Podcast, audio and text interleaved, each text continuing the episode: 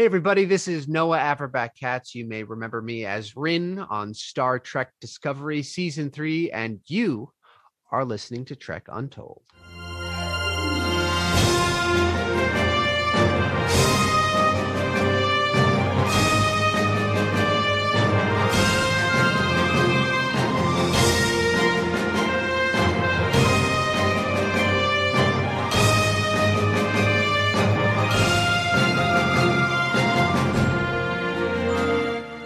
Hello, and welcome back to Trek Untold, the Star Trek podcast that goes beyond the stars. I'm your host, Matthew Kaplowitz. The Andorians are an iconic part of Star Trek lore, but they're a group who didn't get much attention after the original Star Trek series and didn't see any action again until Star Trek Enterprise. An honorific race who glorified militarism and commended honesty, Andorians have big emotions that can change on the drop of a dime. They're a fan favorite who haven't had a ton of on screen representation, but that's starting to change in modern Star Trek. Today, we're speaking with Noah Averbach Katz, who Star Trek fans will remember best as Ryn from season 3 of Star Trek Discovery. A very important Andorian who left a lasting impression among the fanbase. Noah appeared three times as this character, first in Scavengers, followed by The Sanctuary, and finally his last appearance in There Is a Tide. Outside of his time in Trek, Noah has spent much of his career on stage performing around the country in theatrical performances of a few different shows, including some we're going to discuss today. Noah is also a very lucky man because his wife is none other than Mary Wiseman, aka Ensign Sylvia Tilly, also from Discovery. The two met while studying acting at Juilliard, and Noah will share their love story today with all of us to hear. Best of all, Noah is also a huge Dungeons and Dragons guy, and in fact, he's the dungeon master for a special private group of Discovery actors who all play together. We get the inside scoop on his D&D sessions, his time in the makeup chair, and much, much more. So get your antenna up and ready to enjoy this chat with Noah Averbach Katz. But before we jump into our interview, I want to ask you, are you following Trek Untold on social media? It's the best way to keep up to date on who's going to be the next guest on Trek Untold and to learn all about the other cool things that are happening here. So if you're on Instagram, Facebook, or Twitter, go ahead and look up Trek Untold, all one word, and give us a follow and a like.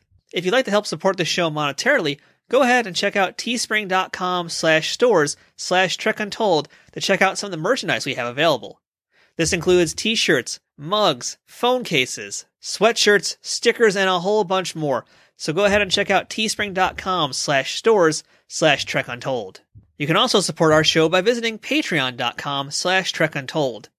If you become a paid subscriber to Trek Untold, you'll get first access to the show and a chance to ask our guests questions on future episodes. But most of all, please subscribe to the show wherever you're listening to it or watching it. And if you've already done that, Please also leave a review and a rating if you can. Leaving ratings and reviews helps increase the visibility of podcasts on platforms like iTunes and other places like it. It shows that you're listening and that you like it, and that other people who are interested in the same subject are going to probably like it too. It helps us grow, it helps us get better guests, and it helps us keep bringing this amazing Trek Untold show to you. If you're already following us or have supported us in any other way, thank you, of course, for being a part of the Trek Untold family. There's a lot of Star Trek podcasts out there, and we're very grateful that you chose us to listen to. I'd also like to make a quick shout out to our friends at Triple Fiction Productions, who make some great 3D printed Star Trek inspired toys and replicas for fans of all ages and toys of all sizes. But you'll hear more about them a little later on in the show. Now, without further ado, let's beam up this week's guest. Computer, access interview file. Hello and welcome back to Trek Untold. Now joining us on the other side of the screen, his face should look familiar to you, although normally it's covered in blue on Star Trek Discovery. We're chatting with Noah Averbach Katz today. Noah, how are you? I'm doing really, really well. Thank you for having me here today. I'm excited to be here.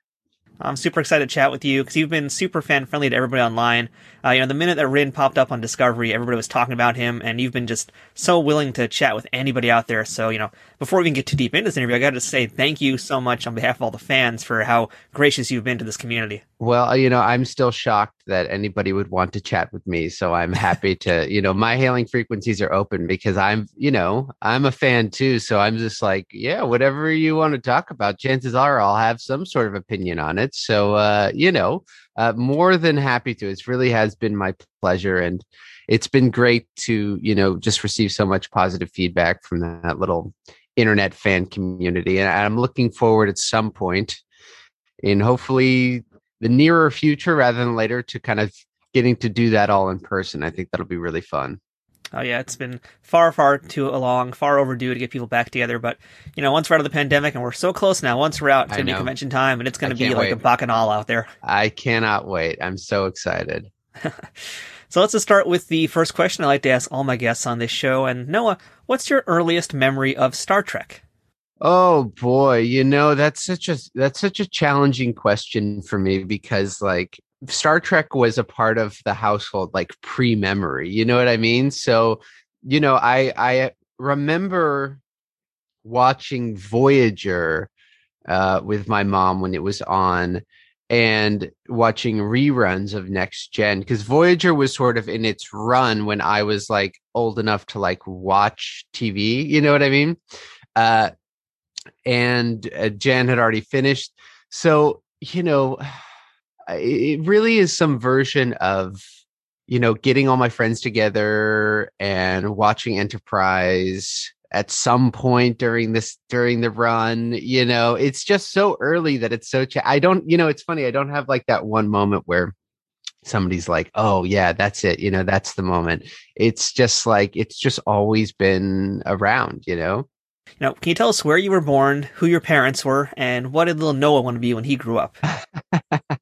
uh, I am from Fairfax, California, originally, which is in Marin, outside San Francisco, in the Bay Area. My parents both came from the East Coast and then moved out west in the 70s. And you can draw whatever conclusions you like from that. And, uh, you know, I was always in acting and theater, you know, doing plays in middle school and elementary school and high school.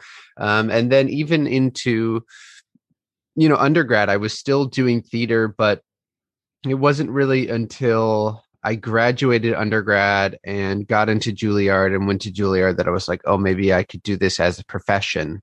Um, the rest of the time, I was just sort of like, I don't know what the hell I'm doing, but I'm having a great time doing it. So yeah, you know, I, I didn't really have any. It wasn't like I had sort of this laser focus on, oh, this is what I want to do, or I want to be on Star Trek. You know, it was just like it just sort of uh, picked me up in the stream and just kind of kept washing me down until I was in New York in 2011, and I was like, oh, maybe this is what I'm doing now. So I read that your dad is in publishing and that your mom was a psychotherapist, and your mom is in fact the actual the Trekkie here among the family. Uh, so yeah, what's it like growing up in that household? yeah, you know, my mom. Uh, hi, mom. She's. I, I guarantee she's listening or watching to this. Watching know his mom. Uh, she sort of loves that idea of like a, a a utopia, but not like a dystopian utopia. You know, I feel like so often the uh the way that a utopia is portrayed is like sort of like as a fascist state that uh portrays itself as a utopia whereas like in star trek what is really unique about its utopia is that people still have problems they still have conflicts things are not all solved it's really just like a lot of the um the ills of capitalism have been removed and allow people to kind of be their most authentic uh self you know and not worrying about you know sort of the Maslow's base needs. Um, and I think that that really appealed to her and to her sensibilities. You know, she grew up watching the the reruns of TOS, and then from there, you know, uh, just kind of kept up with Trek. And you know, I I went to my first convention at eight years old. She just threw me in the car and we drove off, and I didn't know what was going on, and was, I was like pretty like oh, okay this is really weird. This is really weird but i think it's also kind of fun. You know what i mean?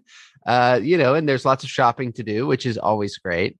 Um and then after she threw me in the car she would just start throwing my friends in the car uh and we my friends who would know even less about star trek would be like this is the weirdest thing i've ever done but i'm having a good time i gotta say you know and they would i have photos of my friends in the uniform wearing the little vulcan ears so she just sort of was like this is just happening i want to do this and you're doing it with me and it it stuck you know once it's in there that young there's really no escape from it And I, I find it kind of funny too that your mom is the Trekkie, your dad is completely removed from that world. But then, you know, fast forward to Star Trek, and you know, we should mention that your dad, Steven, he's the publisher of Mother Jones, that's which is uh, a pretty well-known magazine. And uh, you know, here's Ryn basically playing a character. It's almost like something out of Mother Jones magazine. he basically rises up with the workers to unite against Osyraa. Yeah, I love that. Yeah, he's very he's yeah, he's he's he if in a you know, probably the reason he tried to escape the chain is he wanted to just start like a, a, a union somewhere and you know, just just advocate for for better wages or for uh, you know, a more humane tr- treatment of Kwejian and it all went south from there. So yes, that's very fitting. So along the way, Noah finds himself at Juilliard, uh, amazing school. Uh, can you tell us maybe one lesson that you learned that continues to stick with you today that you use whenever you're on stage or on screen? okay. Um, gosh, one lesson I learned at Juilliard that still sticks with me. You know, I think the lesson I learned there that still sticks with me is that so much of so much of what was fun about working on the show was about connecting with uh, the other actors especially with david you know really getting locked in with him on that first day and um and just really finding a lot of uh personal connection both to you know the character but to the moment and and um and just really making it a special moment for yourself um, and not worrying so much about what everybody else is going to think about it if it's right or wrong if you know this is the way that somebody else would do it but just really focusing on what is exciting about it for you and being really present in that moment and enjoying you know the fact that you're here and that you get to be doing this amazing thing and you know all the random lucky coincidences that led to this moment and just really savoring that and and being present for that. I think that would be what i got from that that's a pretty great lesson to have learned. Uh, and we should, of course, mention that Juilliard is where you would meet the person who would become your wife, Mary Wiseman, also true. known as Sylvia Tilly on Discovery. So, uh, but you guys, I read, didn't actually start dating until a few years after you knew each other. So, uh, that's uh, yeah, correct. That's what this courtship process was like here. It's a long term thing you got going on.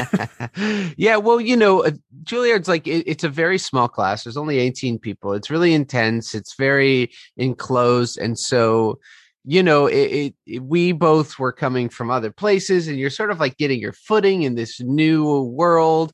And then slowly, once you, you know, come to realize that uh, it's going to end and that, you know, there's a world outside of this tiny little building, then you sort of start to expand your horizons and, and realize that, uh, you know, there are other things going on. And, and that's sort of like when we both really connected and, um, and kind of never looked back after that. I read an article, in fact, from the New York Times that talked about the moment where it first kind of clicked. Uh, do you recall that story? what, what, did they say? Was this when we were doing a scene together? Is that what we said? Yeah, that's what that's what they allegedly yes, said. Is that yes, true?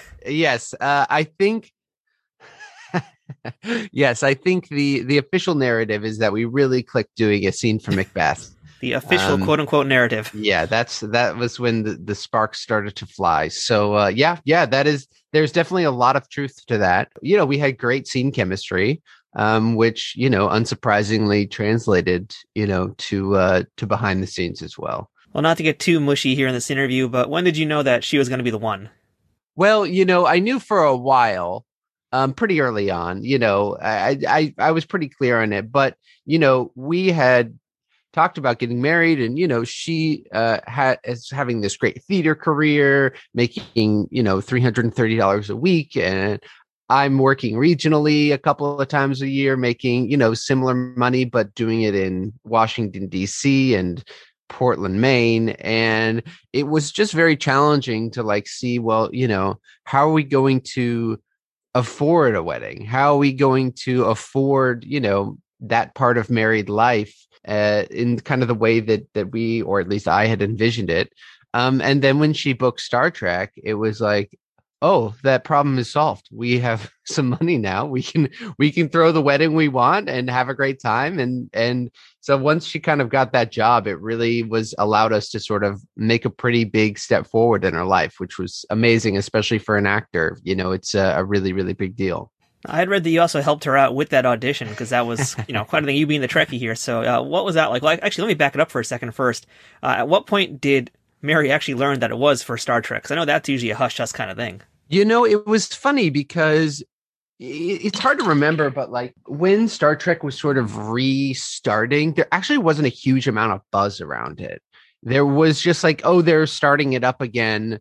Maybe I think Bryan Fuller is attached to it, maybe not. There, but there wasn't like, oh, here's the thrust of the show. Here's what's coming. Here's what to get excited about. It was just sort of like background noise. You know, CBS All Access hadn't even started yet. So it really didn't feel like uh, what it feels like now, which is like we're back, baby. You know, we're doing it. It felt like, oh yeah, you know, like this might come around in like five or six years, or it might never happen. So when she got the script, it was like that. It was like, hey, that's really a neat thing.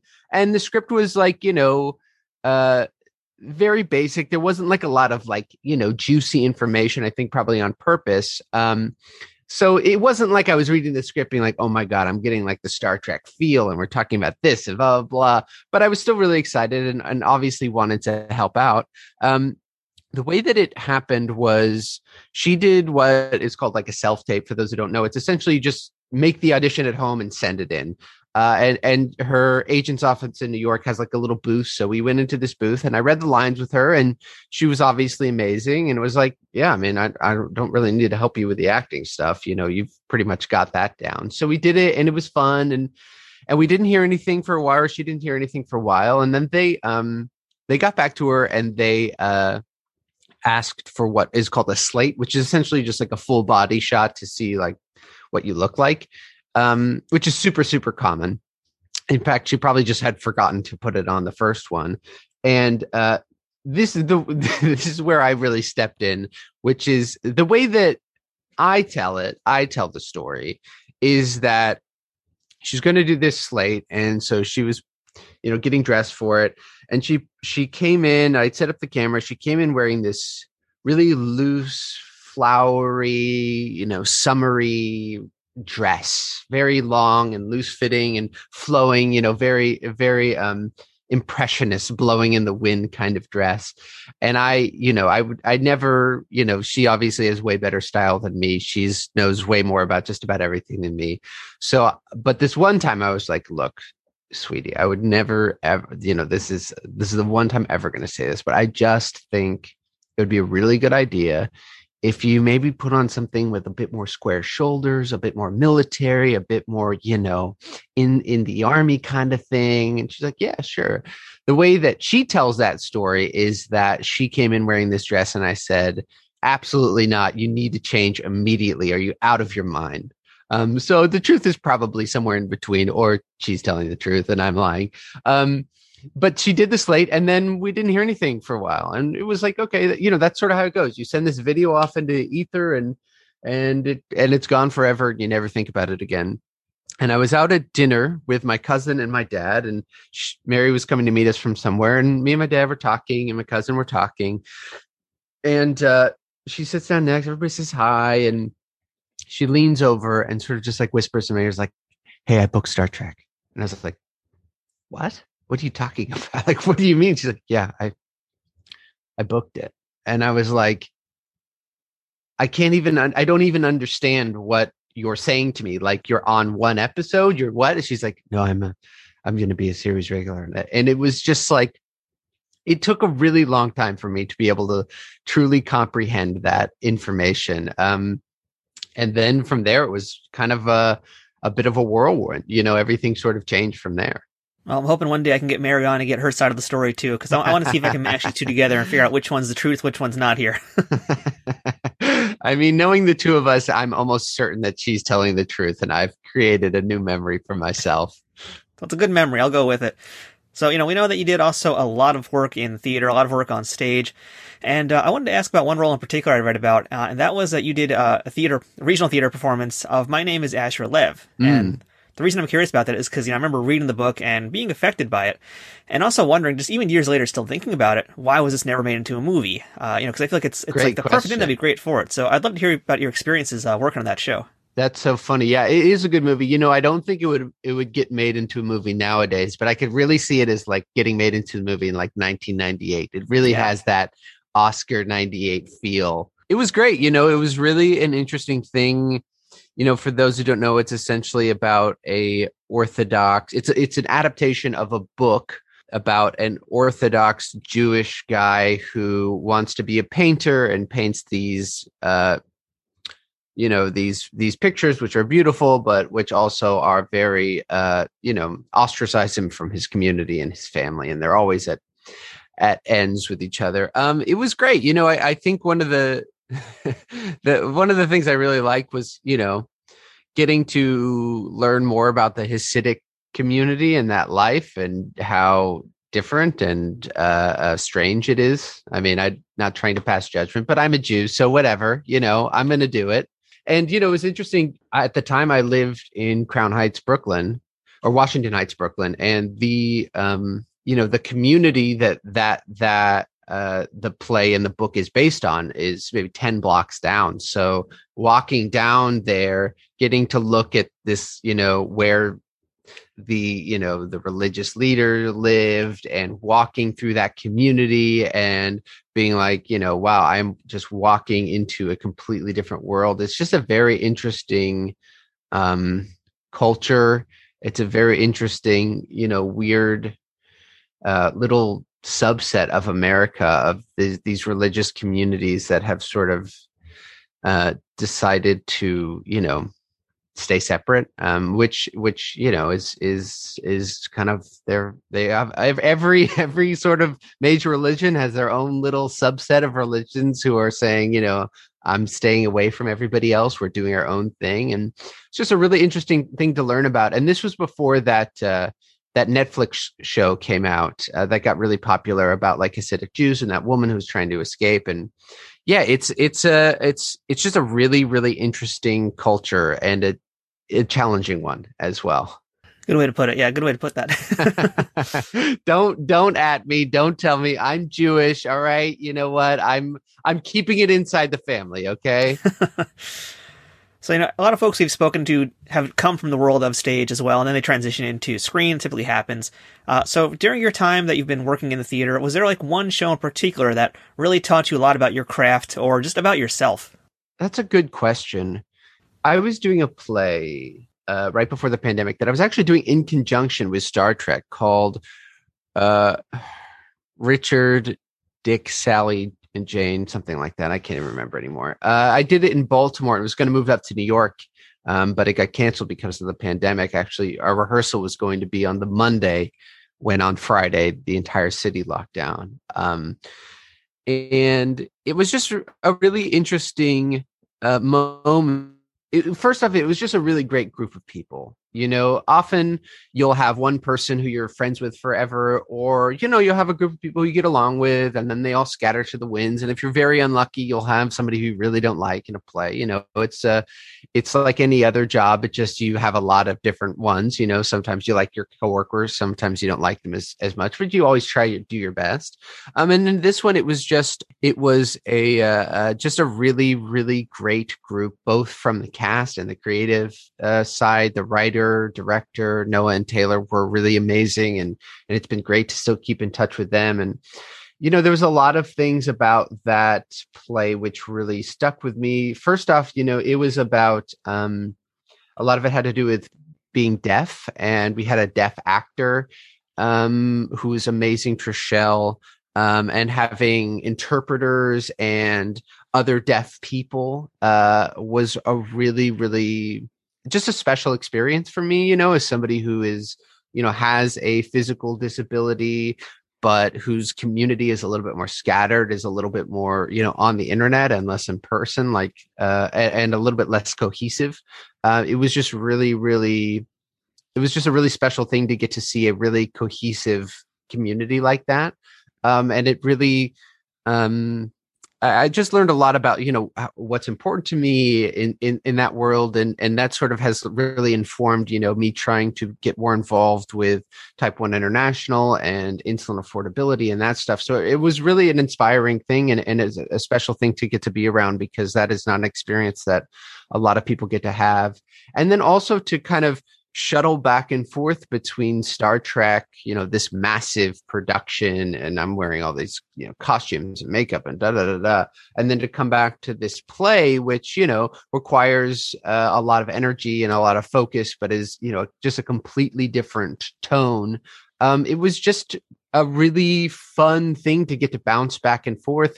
And as opposed to them sort of being, you know, at odds with each other, like, oh, I have to get my head back into this one. It really felt like they complemented each other and this sort of level of, you know, camaraderie and uh, collaboration that I was sort of practicing in the play, I could bring up to Star Trek and the level of focus and sort of, you know, physical determination to make through the end of the day, I could bring back to the play. And so it was just a really, really fun time. You know, you so rarely are getting to work at two things on once without it sort of driving you crazy.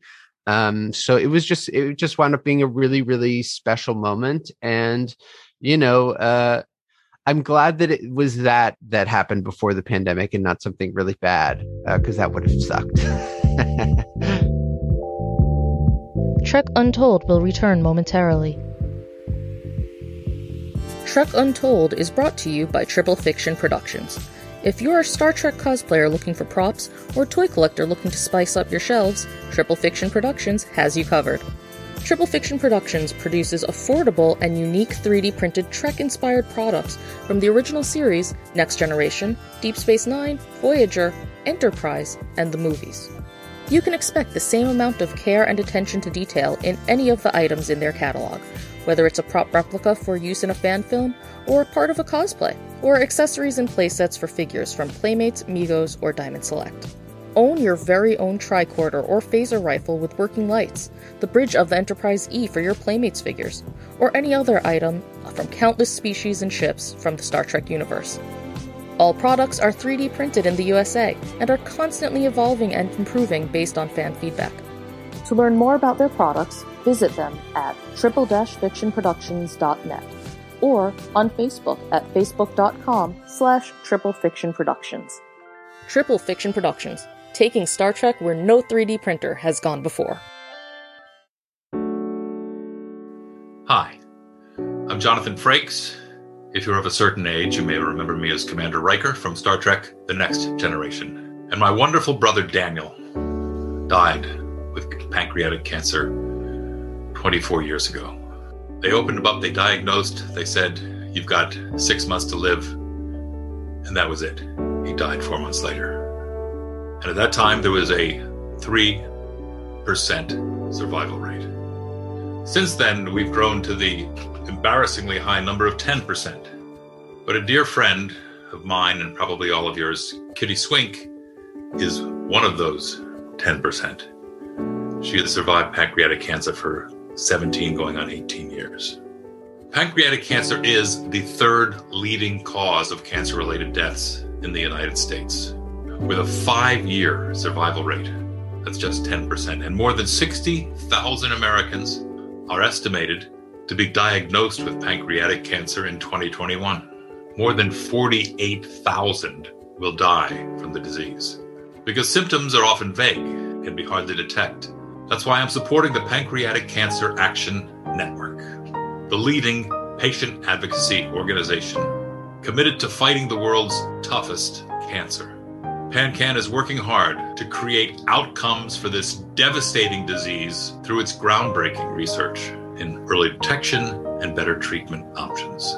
PanCan drives progress by funding life saving research, providing personalized patient services, and creating a community of supporters and volunteers like you who will stop at nothing to create a world in which all pancreatic cancer patients will thrive. You can help support our important mission by donating today at pancan.org. Thanks for your time. We now return to Trek Untold.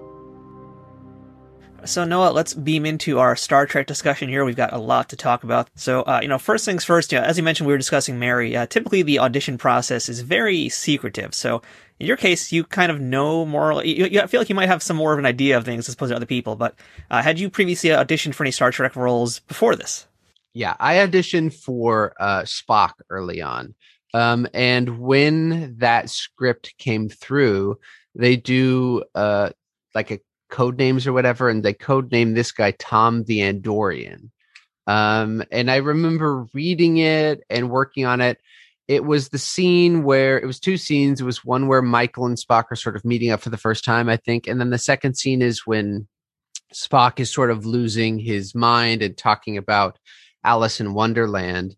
And I remember reading these scenes and being like, there's no way this is an Andorian. This is a Vulcan. This is Spock, I'm sure, you know, and everyone was like, no, no. And it was like, I got it, you know, and uh, it was just really fun to uh, get to work on this genre, which I knew so well.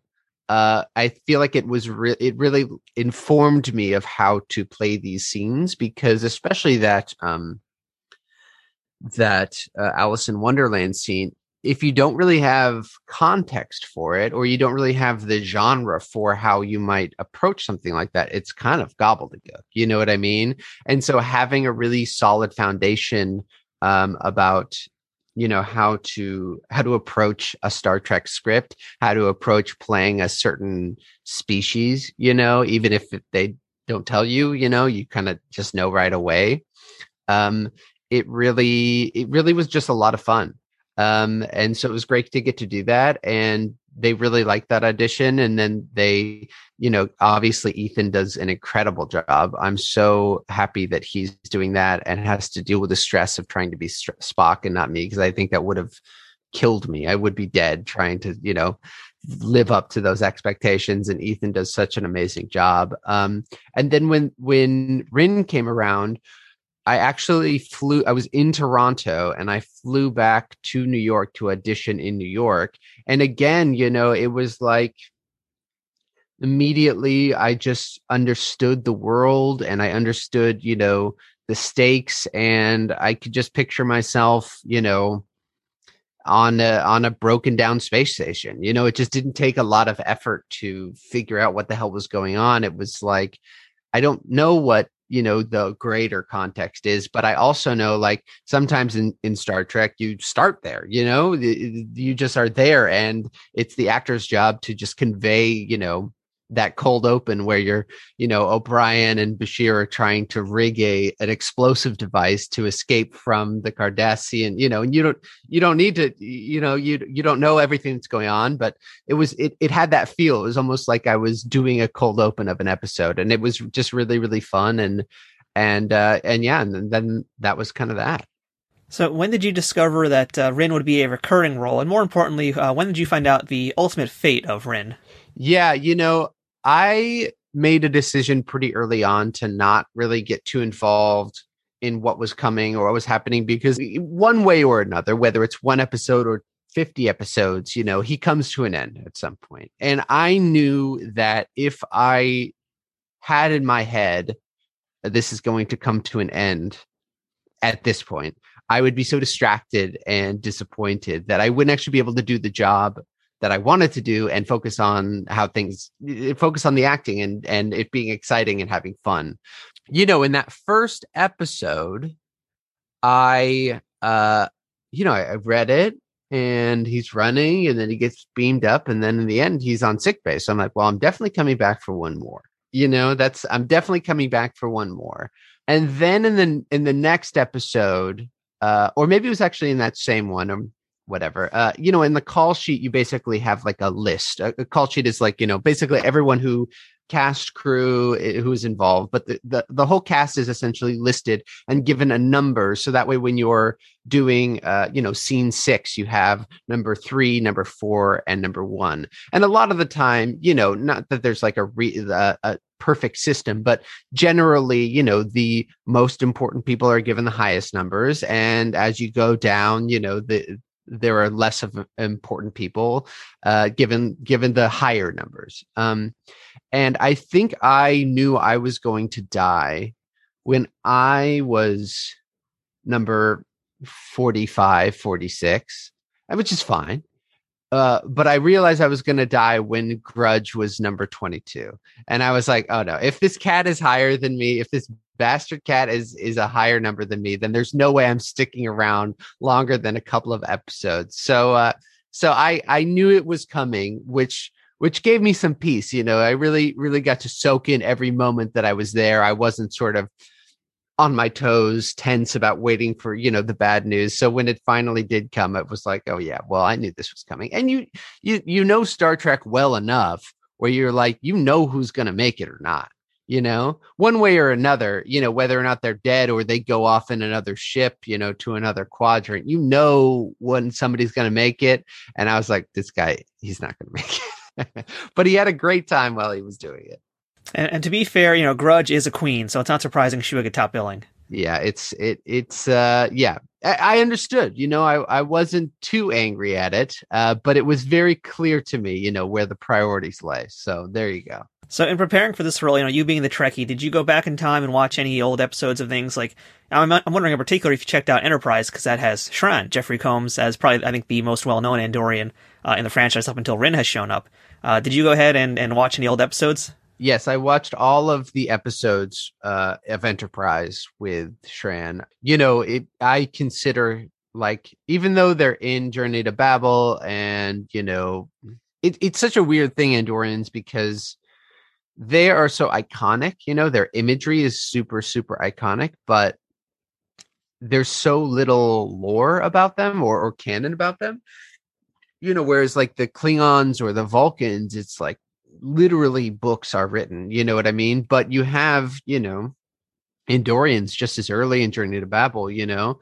And so I really consider Jeffrey Combs's performance, you know, even less than the writing, because even in the writing, there are some canon building stuff like the other race in Andoria or like, you know, little things, but there isn't like, you don't go into, you know, the political structure of Andoria that much. You don't go into you don't see the Andorian, you know, uh town square and how their culture works and stuff.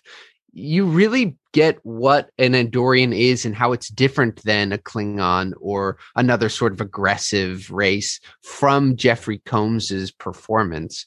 You know, you you you get a sense of this sort of like brash, confident, uh, in your face, no backing down uh, uh, uh, culture, but that is also as as that performance progresses throughout the season, you you really see a lot of sensitivity, a lot of deep feelings, a lot of big feelings, um, and a lot of uh, emotional, yeah, just emotional sensitivity, which I think is all based on his performance. And so I I tried to I watched all of his episodes and tried to just think about you know how to incorporate that in in my performance. You know obviously the the situations are very different you know it's super far in the future as opposed to meeting Shran who's this sort of legendary commander. You've got Ryn who's sort of at, at the lowest rung. So I just tried to you know try to osmose as much as I could of, of of his performance. And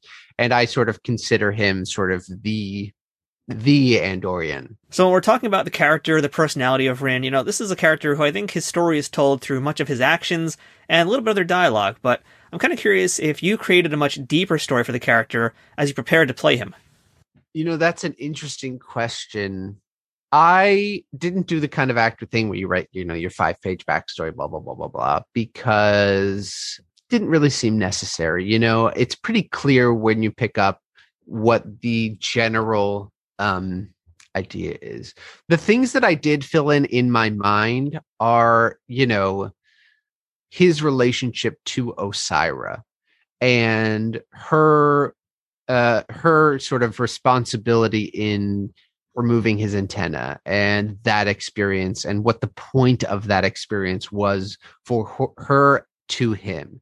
So, you know, that way when I talk about Osyraa or when I encounter her or when I'm warning people about her, I in my actor head had a real story of, you know, what made her so dangerous, you know, that that she I, I've seen her, you know, I, I think in that last scene, other than Gareth, uh uh that character, like nobody has spent more time with her and knows what she's capable of. So it really did feel like, you know, when I gave my final, you know, my little last speech that I knew what the result was going to be. You know, I wasn't underestimating her. I was making a decision to make this my stand as opposed to acquiescing and going back to whatever life I had. So, in, in, a little bit of both. You know, there was the, the the moments that were really tied to you know what I had to do uh, and my relationship with the other characters. That that's where I really put a lot of that energy building up the story. Um, because you know the the backstory of him had changed and sometimes they put something in other times they took something out so i didn't really get too focused on you know what his uprising was rather than you know that it happened and it failed i think that's the important part you know so let's talk about that makeup for the Andorians too, because Ryn has got a heck of a makeup. And, you know, we talked to Ian Lake a little while ago, who plays oh, yeah. Orion Alien, and he told us about that process. And there's that video on his social media as well showing it, which was much more intense than I would have ever believed. But uh, yeah. what was it like for your makeup session? Uh, yeah, me and Ian were in the trailer all the time together. Uh, it's really, really wild. Uh, you know, it's especially strange for the Orions because it's like it looks like the contours of their face are human. It's just green. And so it's a little bit shocking to like be like, oh, you're wearing a mask over that. It's it's it's very funny. But for the Andorians, you know, it was a lot. It was a lot. So the way that that, you know, those masks work is they're kind of full face, uh, completely over your head, back of your neck. They're about like maybe four different pieces kind of glued together. You know, some stuff that I didn't understand was first like when they come there, there's essentially they're made in this mold. Get a mold of your face. I'm sure everybody has seen that that before. And then uh, when they're on your face, you know, out of the box, they just look like a sort of sky blue color. It looks like a really, really crappy Halloween mask. And the way that they give it a sort of lifelike personality or lifelike look is essentially by hand painting it. So they will sort of airbrush multiple layer, layers of colors, multiple textures, and then they'll come in with an actual hand brush. And it's really like a piece of art, you know, turning this you know, essentially lump of rubber into sort of a real face, but it takes a really, really long time. Uh, and then, you know, they'll glue the wig on top. Uh, and, you know, in the first episode, I had this beard, this kind of, you know, prisoner stubble. And the way that that was applied was essentially strand by strand was glued to my face. And then they took scissors and actually trimmed it up to my face. So these long strands that they they trimmed it. So that took a really really long time to do.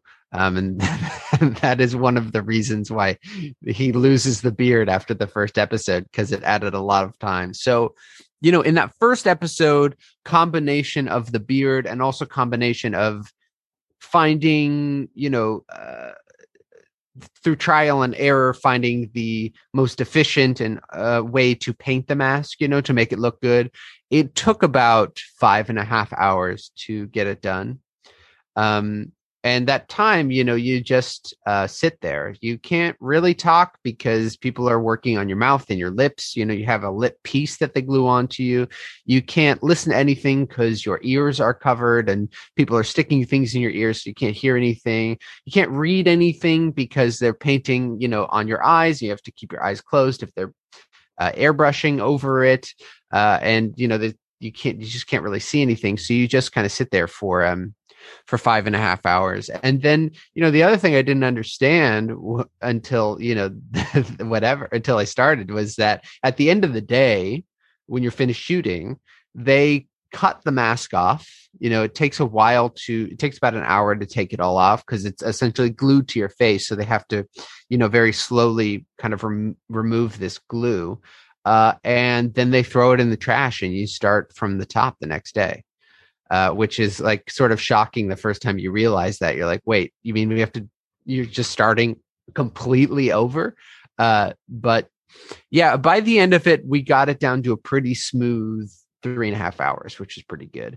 And for somebody like uh, Doug Jones, who uh, doesn't have hair and uh, his mask, you know, because it's this sort of pale color and doesn't have as much texture, the painting goes a little faster. He can get it done you know he also you know he sh- the reason why he shaves his head is because they can just glue the mask to the top of his head. I mean he's such an incredible pro that like he's just like streamlining it as much as possible. Uh, so he can get it done his mask i feel like in in like an hour and a half maybe. He can really really blow through it. He's a pro. Did doug ever give you any pro tips on how to survive being in the chair? Yeah well wearing that mask throughout the day is a very challenging physical experience. It really um taxes you. It's it's a really taxing thing. You're you're you're just like under this constant stimuli.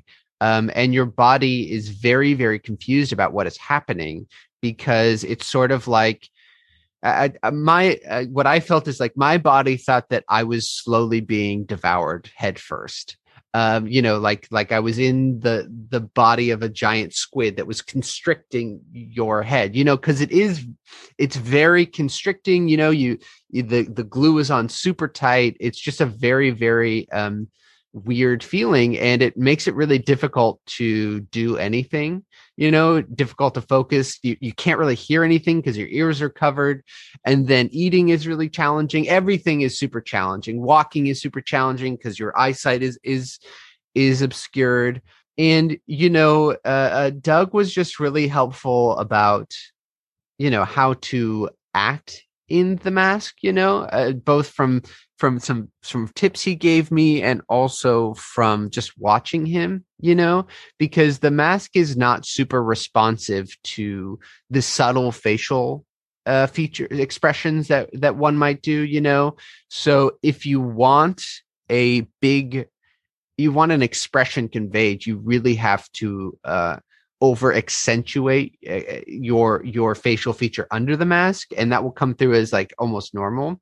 But you also have to be really careful about not overdoing that because it's very easy for it to really start to um, look like you're wearing a mask. You know it's it's very easy to reveal the fact that this thing is not responding in the ways that you'd be used to it responding. And so you know, I just kind of learned from him where to go bigger and where to keep it small. You know, the the one thing you do have going for you in these masks is that if you're if you are doing something smaller and you know a, a facial expression that is is smaller might not be conveyed these masks are so they have so much character you know they they tell such a story that a lot of the times just seeing the mask and hearing the line will convey a huge amount of the story and you don't have to you know make a big facial expression to kind of telegraph uh, what you're feeling. So so just from watching him i think you can see in his performance you know uh, when he when he's choosing to do a bigger thing or when he's doing, choosing to do something smaller. So so i just thought that was really really helpful. And you know i think ultimately anybody who does mask work the the the um the advice is just like survive you know just make it through to the end of the day you know? And it's not for everybody uh i was at a like a cast party last year pre-pandemic um and the actor who who plays linus ben he came up to me and um it was after i'd done some work and he's like so you're you're one of us. And i was like well what do you mean? He's like well like in order to do this mask work, you have to be an insane person. And I sort of, and he like looked over at Doug, who was like making some ridiculous thing and this, you know, doing something ridiculous. And I thought back to like the other people who had worn the mask, you know, and I was like, yeah, that tracks. That that really, really tracks. You know, you have to be a little bit crazy to do this because it is it is a really, really intense experience, you know? Yeah, it definitely presents a very unique challenge that not a lot of actors really get to have to deal with, essentially. And uh, like you said, a lot of things change. You have to work differently to emote. You have to focus more on body language. Like we spoke to Ava Blackwell, and she told us that for her in particular, body language is very important. Uh, but you know, in, in, terms of Ryn, one of the things that I picked up about his character kind of reminded me of Armin Shimerman's portrayal of Quark, mm-hmm. and that's how he always has these very sympathetic eyes. And I always felt like Ryn had the same kind of sympathetic eyes. So I'm kind of wondering, at what point did you become conscious of how the makeup was on you, and how did that help you ultimately develop the personality of Ryn? That's such a good question. And anytime I can be compared to Armin, I'll take that as a massive compliment. So thank you. You know, that that's uh, totally spot on. You know, really early on when I was working with David, uh, in the first episode, I, you know, it, it was like, well, what, you know, I don't know what to do in this thing. I, I don't know how to get this to work. And just uh, like in the first few scenes of watching David, he's such a talented uh, performer and actor. And it was very strange. I'd be like, I'd be on set with him and he'd do something. I'd be like, what? And then I go over to the the playback and, and watch the scene back. And it was like exploding off the screen. And I was like, how the hell did you do that? Like, what is this? What's going on here? I need to figure out how to do that because like it is, it is totally happening in this amazing way. You know, David has these really large eyes and it's not that they're, you know, of course they're expressive, but he really is focused on communicating a huge amount of story just uh, with those subtle eye movements where he's looking what he's you know just just being there and you can just really see into his eyes. And i thought well why don't i try that? I don't really have much else to work with here. So like what if i just try doing that? And going back and watching playback it was it just was immediately starting to click for me. What's what's challenging is that it, it's great to you know use body language and use big facial movements but you know that that's can be really useful as like a klingon who has these big moments but when you're playing somebody with a real challenge you know you're playing somebody who is beaten down who has to remain quiet who feels small and contained and like they are have been you know put into this very small box um it's a real challenge because you can't you know have a big you know big thing arm movement whatever to kind of convey that story. So so I really tried to focus on, you know, just trying to convey the sort of emotional story through the eyes, not try and worry about manipulating the mask too much and just let the mask sort of tell the story of his struggle or his, you know, what he's been through, the sort of battle wearied person that he is. Um, and so I just just tried to really focus on telling that story through the eyes. Uh, and um, it was, you know, it's just a really interesting acting exercise, you know, to have things taken away from you um, and really be forced to simplify. It's a, it's just a really, really interesting exercise to get to do. I, I, really, really enjoyed it. And yeah, you know, it, it's funny because even the eyes have have these really thick contacts in them as well. So it's you know there is something even still where it's like really you know where do I look? When do I look? You know, because even the, the the the eye movements around the side of the eyes, where the dilation of the pupils isn't there. So it was it just really, you know, eh, even even with those contacts, they're so blue and so vibrant that you just project a story onto them. And so, you know, the sort of hope was let me do a little bit of work and see if the audience can kind of meet me halfway and fill in the rest of the story. And since we're talking about this part happening during Scavengers, I want to actually follow up to you on that because at the end of this episode, it's a very action packed climax. Uh, was this the first time you'd ever done something to that magnitude of craziness? Definitely. You know, so that was my second day of shooting was on set of Scavengers. And we didn't do the ending. We just did the, the second day of shooting was, um, it's actually like a really short moment, but it's sort of where we're running out of the, uh the the work area into the kind of gravel and there's the explosions. And you know i had never done anything like this. It was you know it was basically an action movie. And so i'm still trying to figure out how much this thing weighs my head down you know trying to figure out how to run. Uh, there's 40 extras who i'm supposed to be leading up this gravel and then down this gravel. And then you know the, the guys are like hey so so like five feet over there, you just can't go over there because there's going to be a huge explosion. And if you get too close, it's going to melt that plastic onto your face. So just make sure to stay away from there. And then another time, you just make sure to go around this. And then also like there's all this scrap metal on the ground. So don't trip on any of it. So it was just a crazy, crazy way to start things out. But it, it was also just so much fun. You know, I think there's no, I'm not, I'm not acting in, in those scenes. Like I am focused on truly not dying, truly not getting blown up, you know, I didn't have to do any extra work to believe like I was there. Cause if I was out of it, if I was like, I don't really believe this, then I would have fallen into a jagged piece of metal and impaled myself or I would have got blown up. So I was, you know, just like laser focused. It was just so much fun. You know, it was, it was such a unique experience that, uh, I mean, there's, there's, I, I doubt I'll ever do anything quite like that again. Um, but it, it was, it was really, really, really fun. And then moving ahead to your next episode, The Sanctuary, uh, that was the time you got to do a scene with your wife. Uh, so I'm curious if that was the first time you guys had worked together professionally since like maybe your Juilliard days. Was was that the first time on a paid gig, I should say, that you guys were yes, working together? Yes, yes. It was definitely the first time on a paid gig we had worked together. And I was so nervous because you know, I had to represent the family first off. And I was also, it was very clear that I was in her house. You know, she was so comfortable, so relaxed. And it was also just really interesting. You know, we hadn't really done anything too significant together in a really long time. And I was just blown away by how relaxed she was, how in control she was. It was, um, it was really, really impressive and a great reminder of why she's just absolutely out of this world good. But it's funny because, uh, you know, I I was so excited and a part of me really wanted there to be a Tilly Ryn romance, you know, and and and uh even if even if it wasn't in the script, it was in my head. And so I came in really ready to give it to her and just like, you know, oh, we're gonna have this, you know, this drag out back and forth or whatever. And uh, I did it, and Jonathan Frakes came up to me and was like, "Listen, Noah, like you need to like bring it way back. I don't really know what you're doing. It was very nice, but it was like, you need to calm down. And I just couldn't believe it. You know, I was like, oh my God, I've blown it. What a horrible day. This is it. Jonathan Frakes told me I suck. This is the worst day of my life. And I was just like, well, let me just try and survive the rest of the day.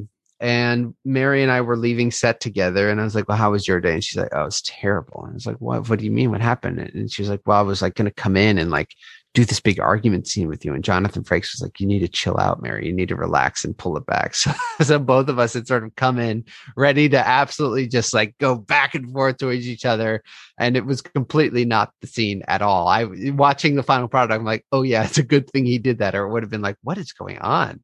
Um, so it was just, it was really funny, but it was just a lot of fun, you know, and and I'd been on set so much, you know, I knew everybody knew me there. I, you know, I was the the guy who loved Star Trek who would show up all the time and get so excited about this. And, you know, the props guys or the set guys would, you know, show me the thing they made. Look at the prop, look at this, look at the costume. Gersha would show me her costumes. And I was just so excited. Um, and so then to get to kind of step to the step on the other side of the camera, especially on set, you know, everything else had really been on location. And so this was sort of the first time on those sets. It was just a, a, really, really awesome experience. I'm glad to hear that. And we should mention, since you've mentioned, of course, Jonathan Frakes, two of your episodes that you appeared in were directed by him. So did you have to fight being starstruck the entire time? And, and yeah, what was I it? did. How would you describe his style of direction? You know i was i was very there are some benefits to wearing this mask and one of them is like you couldn't really tell i was totally like like just my knees were quaking you know i was so nervous you know i was going to be like doing it in front of him and and i just like i hope he likes me blah blah blah and so like i was obviously acting like an idiot the whole time but because i was wearing this mask you like really couldn't tell you know? So i was very very thankful.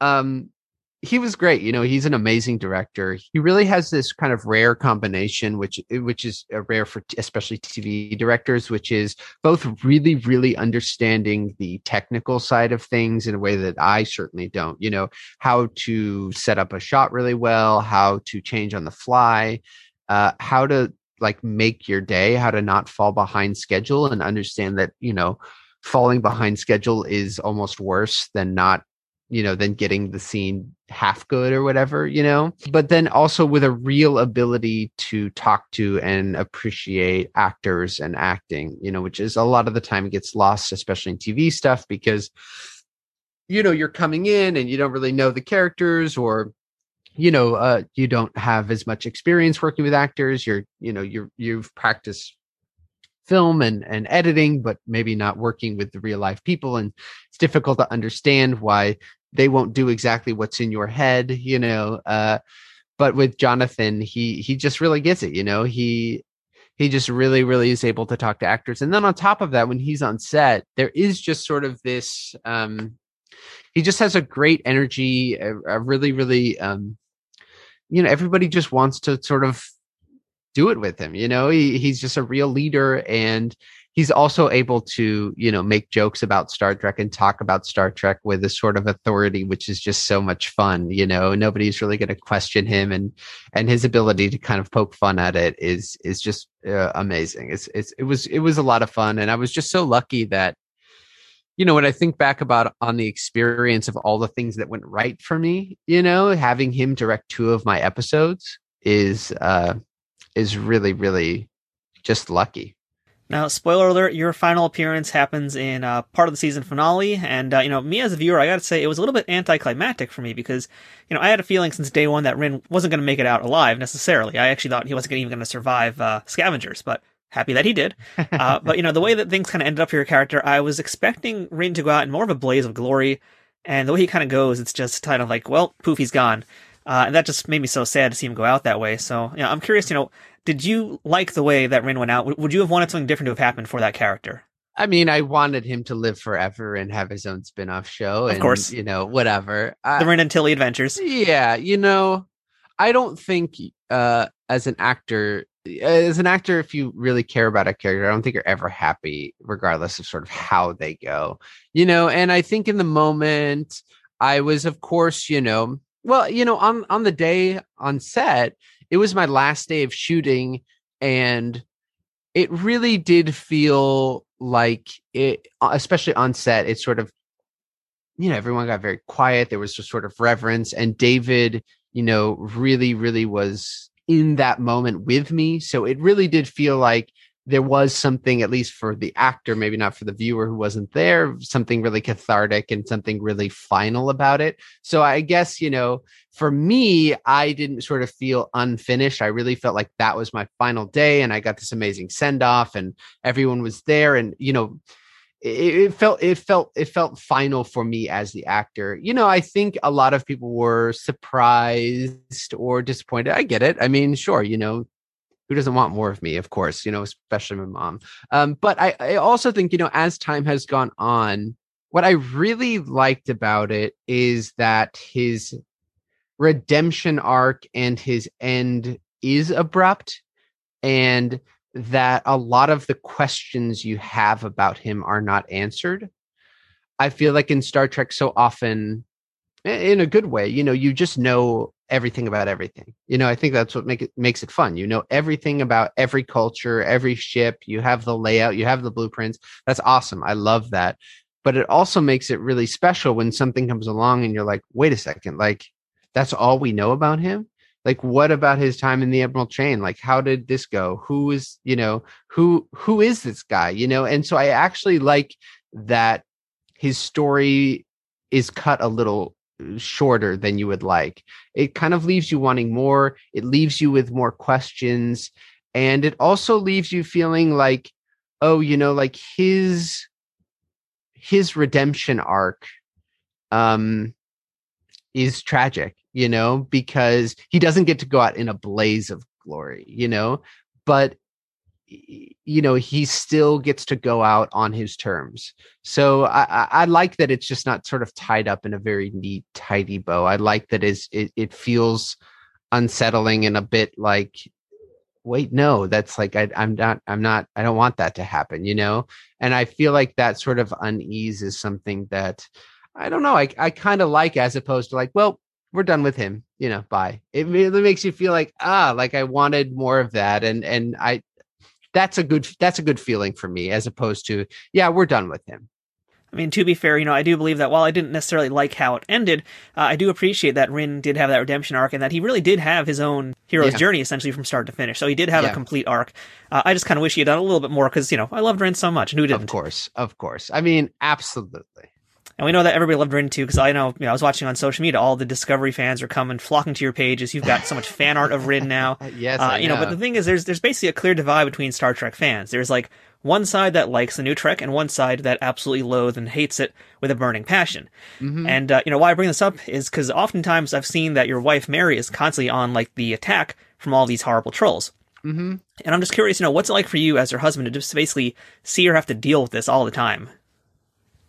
Uh, it's it's really challenging. You know, it's really challenging because I know all of the amazing Star Trek fans. You know, I know what they're like, their sort of compassion, their care, their interest, their excitement, their community building. You know, I've seen it, I've been around it, I've seen how they take care of each other, how how especially, you know, when I was going to conventions when I was younger, this is all pre cosplay. This is pre nerd culture. This is a place where people who who didn't feel like they quite fit in in the rest of the world felt like they could fit in there you know and and there was nobody was excluded from that you know i think that's a lot of uh, part of the reason why my mom felt really comfortable there is because you know this weird goofy side of her personality was allowed to have free reign at these conventions and people loved it and they appreciated it and everybody just felt really seen and appreciated.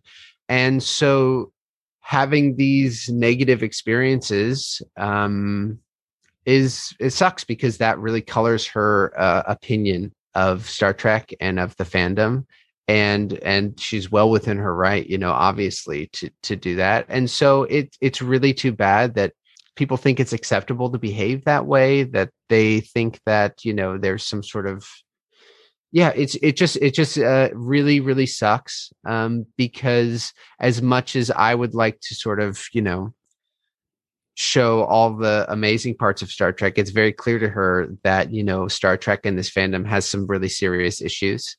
And it makes you not want to be a part of it.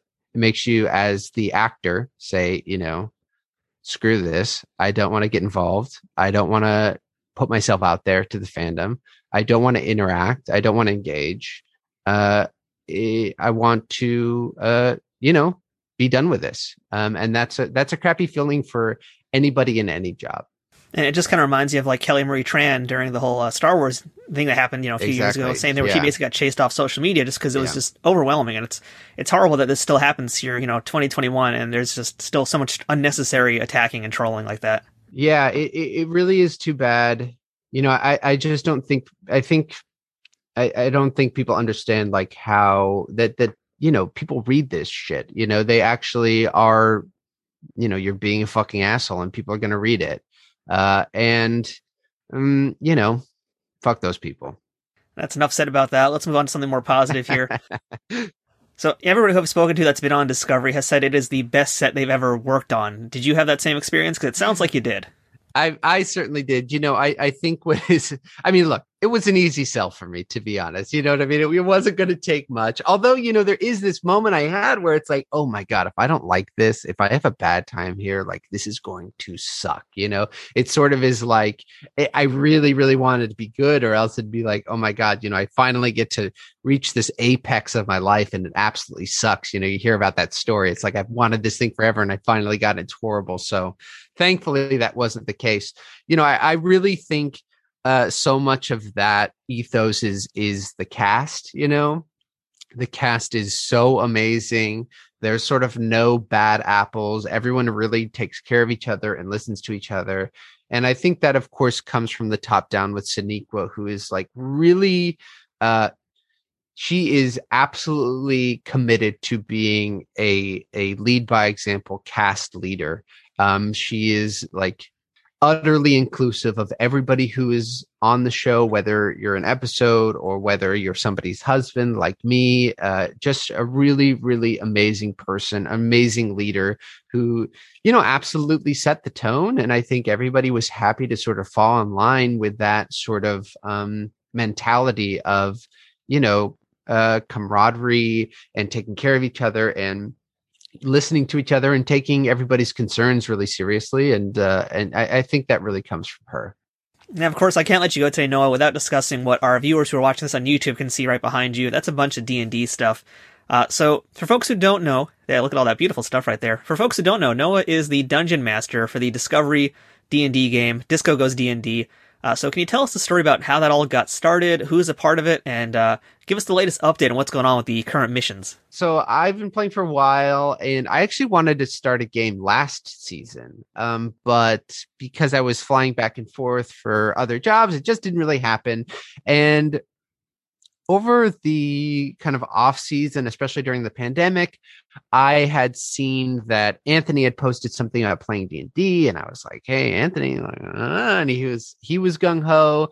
And then Blu had there was a group text in the in the off season about um you know what the hell are we going to do if we can't hang out you know how are we going to have fun and blu maybe uh, blu texted like well we can play d&d and noah can uh DM it. And the timing is just right. You know, I, I think one of the sad things for the pandemic, which is true for everybody, is that you lose the, the camaraderie you know the the parties getting to hang out with people is such a fun part of being on set of being a part of this because it is challenging when you're up in toronto toronto's beautiful it's great but you're away from home you're away from your friends your family so not being able to you know part of the fun is, is getting to hang out and so of course that being uh, not the case this year. It made it really challenging. So I just think um, D and D is sort of filling that gap. It gives you a chance to be around people, not talk about work, make up stories that aren't about work. You know, uh, it's a real departure, and it's given me a chance to get to know Blu and Ian, who I didn't know very well before, and now know really well and, and love them. And um, yeah, it's just been a lot of fun. So the group is um, Anthony, Mary, Blu, Ian, Anthony's fiance Ken and Emily Coutts. Um, and Blu had played before, uh, and Anthony had played a little bit before. Um, but they're like everyone is like they know how to play D&D now, which is very which very much warms my heart. You know, as a DM, you are hoping that you sort of inspire people to uh dive deeper into the you know depths of d&d and rules and the player's handbook and so i feel like that is slowly happening as people are like you know what's the best combination of spells i can use in this you know and, and they're getting excited about it so it makes me really really happy um when when is this going to come out? So for folks who don't know, by the way, I record my episodes well in advance. So today is March 16th. So uh, yes. uh, you know we're going to get a little bit of an inside scoop here. This is not going to air for at least six to eight weeks, most likely after we do this interview. Yeah. So so when this comes out, this will be old news. But between you and me, uh, this weekend is Sonequa's birthday, and her and her husband Kenric were like, "Hey, could we like play this weekend for her birthday. So uh, I'm going to um, build some characters with them tonight, and then this Sunday we'll do some sort of I don't know if it'll be birthday theme, but it will be for Sonequa's birthday, uh, like D&D sort of one-off episode. Um, this will be old, old, news by then, but you're getting the exclusive in the future. So I'm really looking forward to that. Sonequa has really, really expressed, you know, she's wanted to play. She's expressed interest. She's so busy. She's got two kids, a newborn, you know, she's like doing, she's obviously working to working herself to the bone as she always does. But I'm really excited for her and for Kenric to get to, you know, have a few hours to uh, play this stupid game and have some fun with us. So I'm I'm really looking forward to that. So that will be what's coming up next. So I saw Anthony Rapp on an episode of Loading Ready Run's Dice Friends, and they did an episode uh-huh. of like they were doing the Honey Heist role playing game, and he sure. was playing it as a grizzly bear. It was hilarious, and he took it very seriously. Uh, so you know, who amongst you in this session like is, is taking it that seriously and making up their own voices and really like becoming the characters?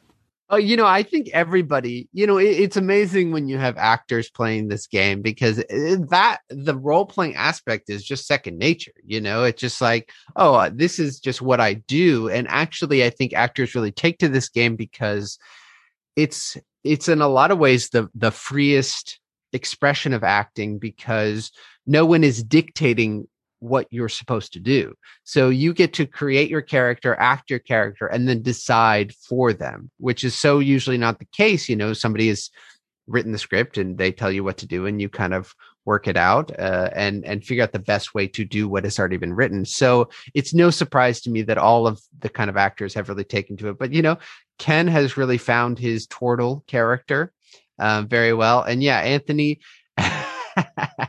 I'm I'm not surprised that Anthony took uh, playing that grizzly bear very very seriously. That sounds very much in line with his character. I'm sure he was amazing.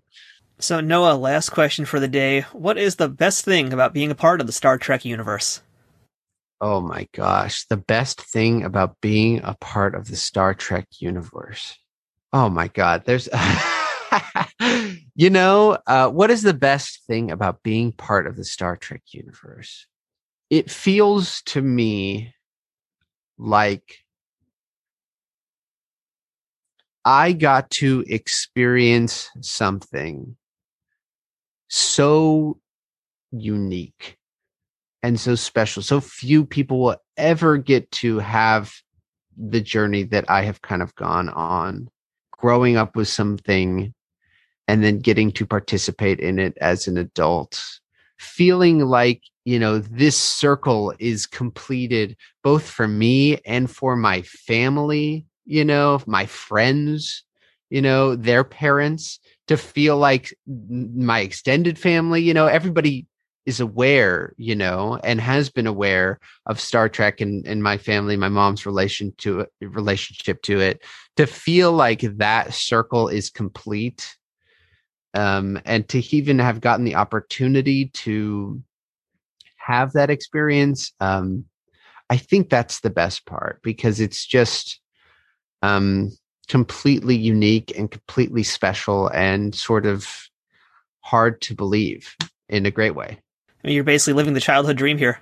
I mean, exactly. You know, I, I got to do it and I got to get out before, you know, as, as sad as it is to leave, I got to leave before my sort of, uh, it got ruined for me. You know what I mean? I still sort of can approach it with the, um, excitement I did when I was younger or the excitement my mom has when she talks about watching the show, you know? So there's something really special about, you know, not having to go through a grind year after year and get to this point where I'm like, oh my God, if I put this damn mask on one more time, I'm going to lose my mind, you know, to feel like I got to almost leave on top, you know, when, you know, not feeling like I was sort of getting down the other side. It's just, it just is really a, a special thing. Well, as we know, Ryn is gone, but Noah is still here. So, antenna crossed that uh, he will show up again in Strange New Worlds, or who knows, knows what else is going to happen in the world of Star Trek. But I'm hoping that we'll see your face pop up again, and hopefully this time your actual face, not one covered in blue makeup.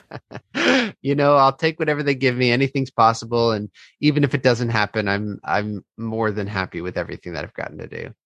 Well, Noah, thank you so much for chatting with us today. And again, I just want to thank you on behalf of all the fans for how amazing you have been with the entire community and how much you've embraced it and just taken it in and, and made it, you know, made it a part of yourself. Well, you know, it's always been it's always been a part of myself. I've just finally somebody wants to listen to me now talk about Star Trek and stuff. So uh it really has been my pleasure and I'm looking so looking forward to getting to meet everybody at conventions and uh and you know if if there's a question you want to ask me just tweet at me or dm me on twitter and i'll i'll probably answer you.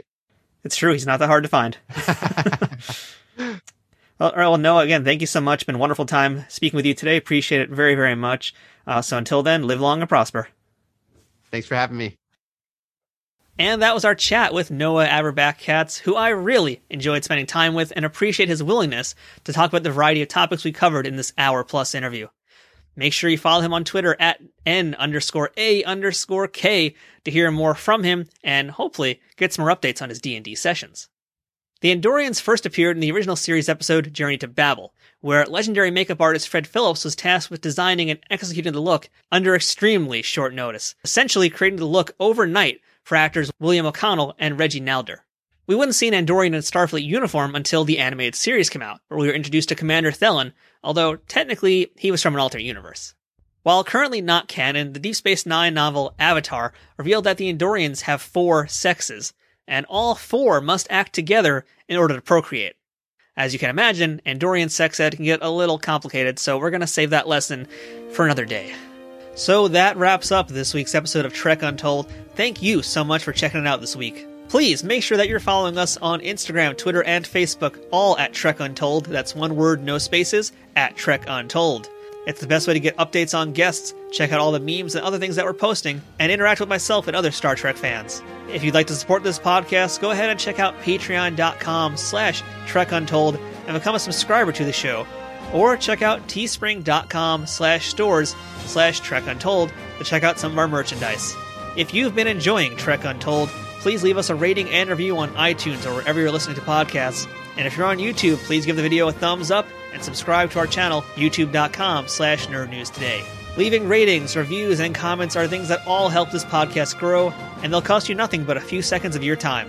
Doing things like that, or even telling your friends or other Star Trek fans about the stuff you've heard on the show and making sure they know about us, are huge helps to keeping Trek Untold growing.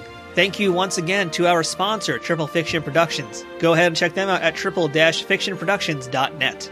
If you'd like to send us some feedback about this episode, suggest a guest, or ask to be booked on the show, go ahead and send me an email at trekuntold at gmail.com. And of course, thanks to listeners like you for choosing Trek Untold and making it your weekly Star Trek podcast. This has been Trek Untold. I'm Matthew Kaplowitz, and until next time, fortune favors the bold. Trek Untold is sponsored by TrekSphere.com, promoting fan produced Star Trek content in all forms, is powered by the Rageworks Podcasting Network, and is affiliated with Nerd News Today.